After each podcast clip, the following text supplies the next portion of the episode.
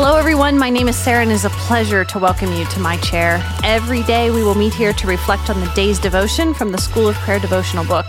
If you don't have a digital copy yet, I encourage you to check out whoisgrace.com forward slash school. Today is Thursday of week three, and we're on page 24 in the School of Prayer devotional book. Let me start our time today by reading our two scripture passages.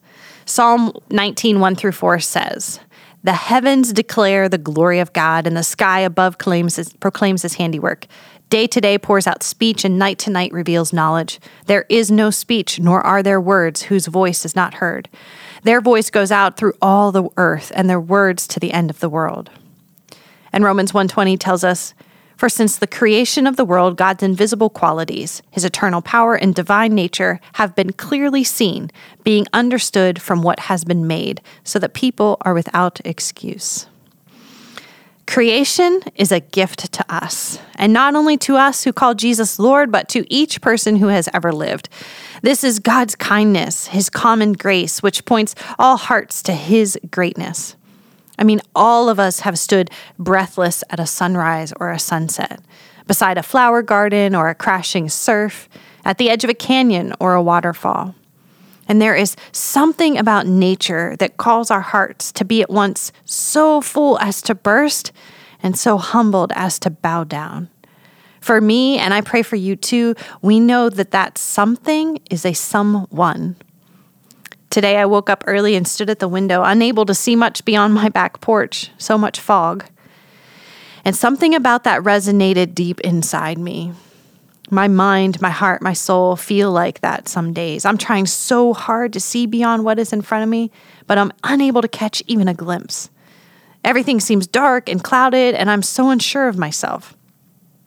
But as I watched today, light began to push through the fog, softly at first, and then with more force until all was clear and bright and shining with the sunrise. Light overcoming darkness, like blind eyes given sight. It was Jesus speaking to me and saying, I am the light of the world. And it was the psalmist singing, Your word is a lamp to my feet and a light for my path. There are profound truths illustrated with such beauty and wonder in the sunrise on a foggy day. Such is the voice of God to us in His creation. If we would just take a moment and pause and listen. Would you pray with me?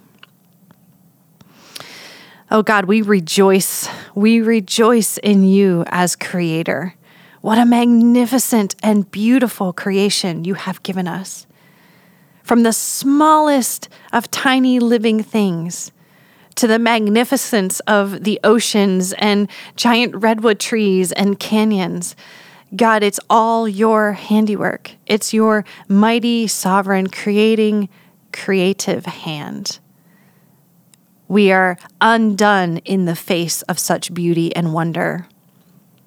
And God, we, we too are part of that, that you have created each one of us uniquely and beautifully and that you have put within us a desire, a desire for something greater and bigger and more. And that desire can only be satisfied in you. So today, God, as we look, as we marvel, as we lift our voices and hands in, in praise to you for the wonders of all that you have made, let us remember that each one of us, each person that we come in contact with today, is uniquely created by you and for you. God, would we not only remember that for ourselves, that we would seek the satisfaction of our desires, that we would give our greatest affection to you, but that we would also recognize that the same desires, the same seeking lie in the heart of every single person you have created. And that they merely need to invite the love of Jesus in to satisfy those deepest needs. Thank you so much for how you reveal yourself to us through your creation. We stand in awe of you today. Amen. Thank you so much for joining me today. Remember, you can always access Grace's daily read plan at whoisgrace forward slash read.